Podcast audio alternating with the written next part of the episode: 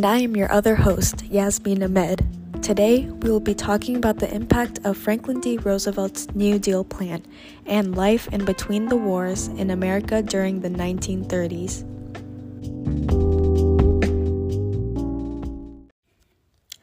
To start off, the United States had been going through the Great Depression after the stock market crashed in 1929.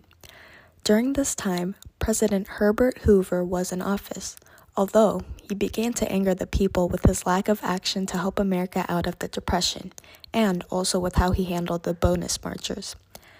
This led to Franklin D. Roosevelt, also known as FDR, winning the next upcoming election in 1932 against Hoover. Even though FDR came from a privileged family, he still had liberal ideals. He has said things like, a conservative is a man with two perfectly good legs who, however, has never learned how to walk forward.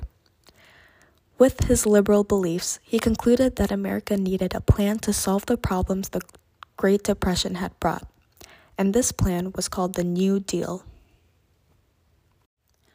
With one aspect of the New Deal, banking, FDR came out with multiple ways to reestablish the banks to begin, Roosevelt claimed that within the first hundred days of his presidency, he was going to come out with many government reforms, making checking out banks one of the first few of them. Along with the Emergency Banking Relief Act, he declared March 5, 1933, to be a bank holiday, which shut down all banking in America for a few days so that Congress could rebuild and stabilize the nation's banking system by only reopening secure banks. The Federal Deposit Insurance Corporation, which was established to insure bank accounts up to $5,000, came out with the Glass Steagall Banking Reform Act, which separated commercial and investment banking. Roosevelt also declared more ways to help the stock market to satisfy another aspect of the New Deal. FDR created the Federal Securities Act and also later, later established the Securities and Exchange Commission to enforce stricter control and honesty within companies so that Americans can have their faith in the stock market restored after the crash. Although the New Deal seemed so ideal, there were people that opposed this plan. For example, Huey Long, also known as the Kingfish, was a Democrat that originally supported FDR but then split because of his socialist beliefs. He later established a forum called the Share Our Wealth program, where they raised tax on the wealthy, leading to his motto, Every Man a King. Another example is Charles Coughlin. He was another person that supported Roosevelt at first, but then turned against him because he began to defend Hitler and Mussolini and became more anti Semitic. With one aspect of the New Deal, banking, FDR came out with multiple ways to reestablish the banks. To begin, Roosevelt claimed that within the first hundred days of his presidency, he was going to come out with many government reforms, making checking out banks one of the first few of them.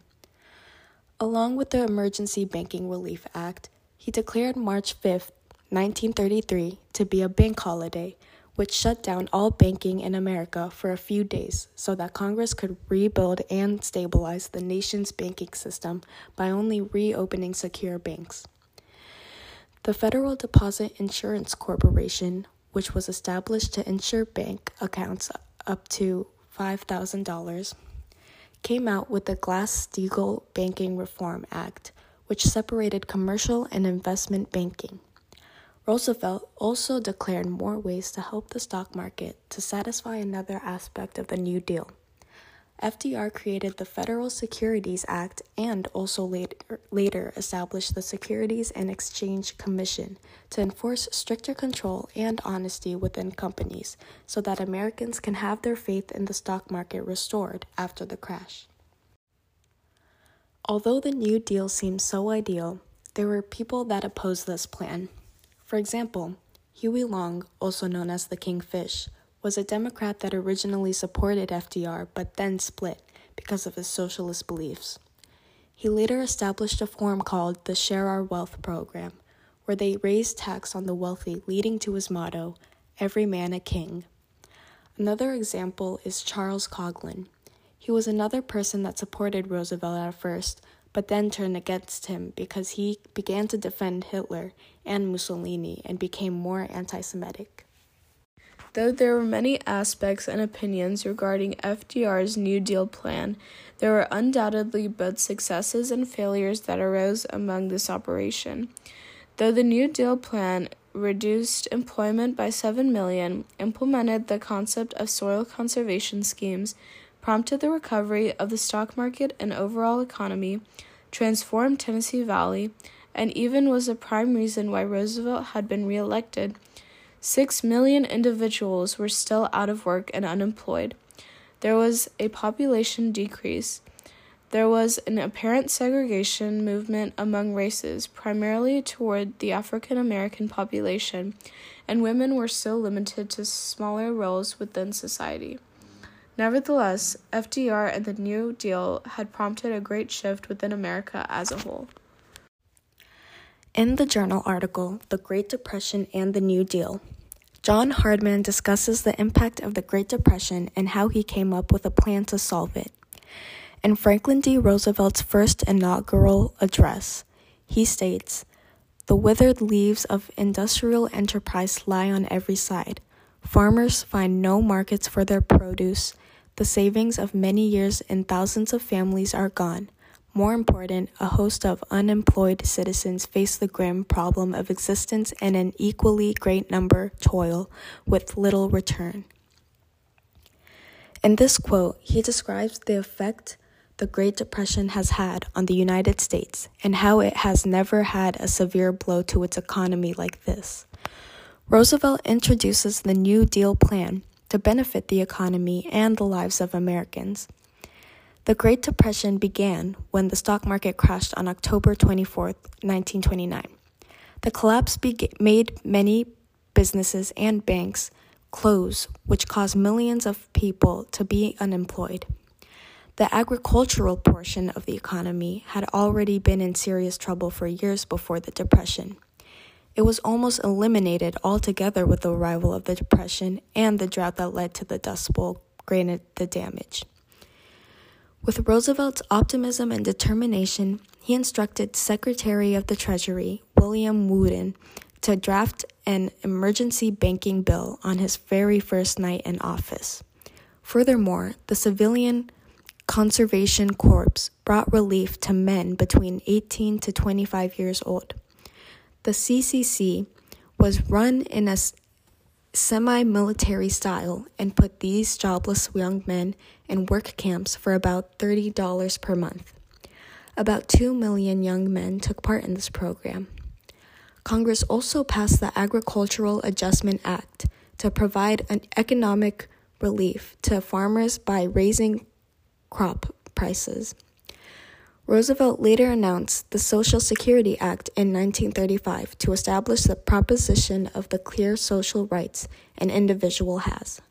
This act created a social insurance program designed to pay retired workers a continuing income after retirement and created a system of insurance for the aged, employed, and disabled. Overall, America grew from Franklin D. Roosevelt's New Deal plan and the many programs that were instituted during this time. In the journal article, The Great Depression and the New Deal, John Hardman discusses the impact of the Great Depression and how he came up with a plan to solve it. In Franklin D. Roosevelt's first inaugural address, he states The withered leaves of industrial enterprise lie on every side. Farmers find no markets for their produce, the savings of many years in thousands of families are gone. More important, a host of unemployed citizens face the grim problem of existence and an equally great number toil with little return. In this quote, he describes the effect the Great Depression has had on the United States and how it has never had a severe blow to its economy like this. Roosevelt introduces the New Deal plan, to benefit the economy and the lives of Americans. The Great Depression began when the stock market crashed on October 24, 1929. The collapse made many businesses and banks close, which caused millions of people to be unemployed. The agricultural portion of the economy had already been in serious trouble for years before the Depression. It was almost eliminated altogether with the arrival of the Depression and the drought that led to the Dust Bowl granted the damage. With Roosevelt's optimism and determination, he instructed Secretary of the Treasury, William Woodin, to draft an emergency banking bill on his very first night in office. Furthermore, the Civilian Conservation Corps brought relief to men between 18 to 25 years old. The CCC was run in a semi military style and put these jobless young men in work camps for about $30 per month. About 2 million young men took part in this program. Congress also passed the Agricultural Adjustment Act to provide an economic relief to farmers by raising crop prices. Roosevelt later announced the Social Security Act in 1935 to establish the proposition of the clear social rights an individual has. This act created a social insurance program designed to pay retired workers a continuing income after retirement and created a system of insurance for the aged, employed, and disabled. Overall, America grew from Franklin D. Roosevelt's New Deal plan and the many programs that were instituted during this time. And that concludes this week's episode of What I Learned in History class. We want to thank you for tuning in to our discussion of the impact of FDR's new plan and life in between the wars in America during the 1930s, and we hope that you tune in next week.